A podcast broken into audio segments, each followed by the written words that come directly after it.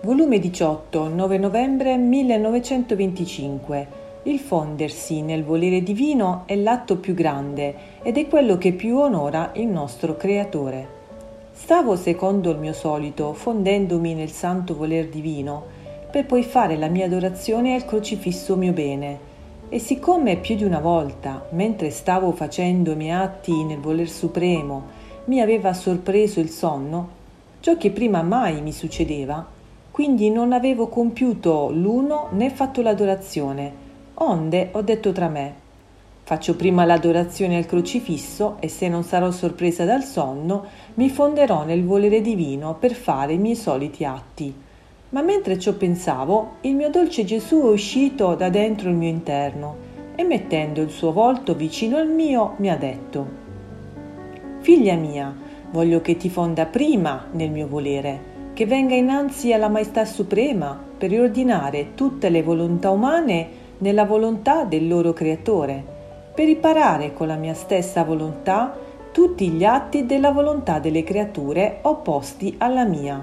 Volontà è uscita da noi per divinizzare la creatura e volontà vogliamo, e quando questa volontà è respinta da loro per fare la propria, è l'offesa più diretta al Creatore.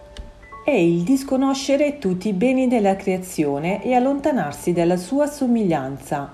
E ti pare poco che tu, fondendoti nella mia volontà, prenda come in grembo tutta questa mia volontà, che sebbene una, ad ogni creatura porta il suo atto divinizzatore, e tu, riunendoli tutti insieme questi atti della mia volontà, me li porti innanzi alla Maestà Suprema, per ricambiarli con la tua insieme alla mia col tuo amore, rifacendo tutti gli atti opposti delle creature e presso questa mia stessa volontà che sorprenda di nuovo le creature con atti più ripetuti, affinché la conoscano, la ricevano in loro come atto primo, la amino e compiano in tutta questa santa volontà.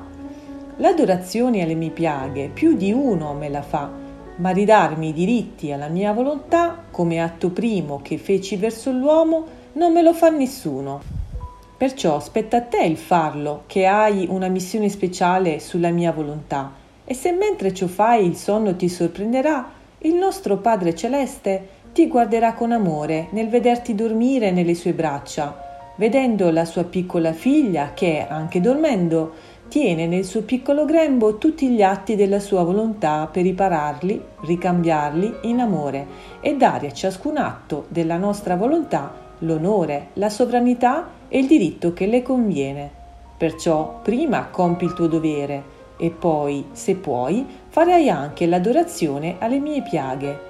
Sia sempre ringraziato Gesù. Questa notte, per sua bontà, ho fatto l'una e l'altra.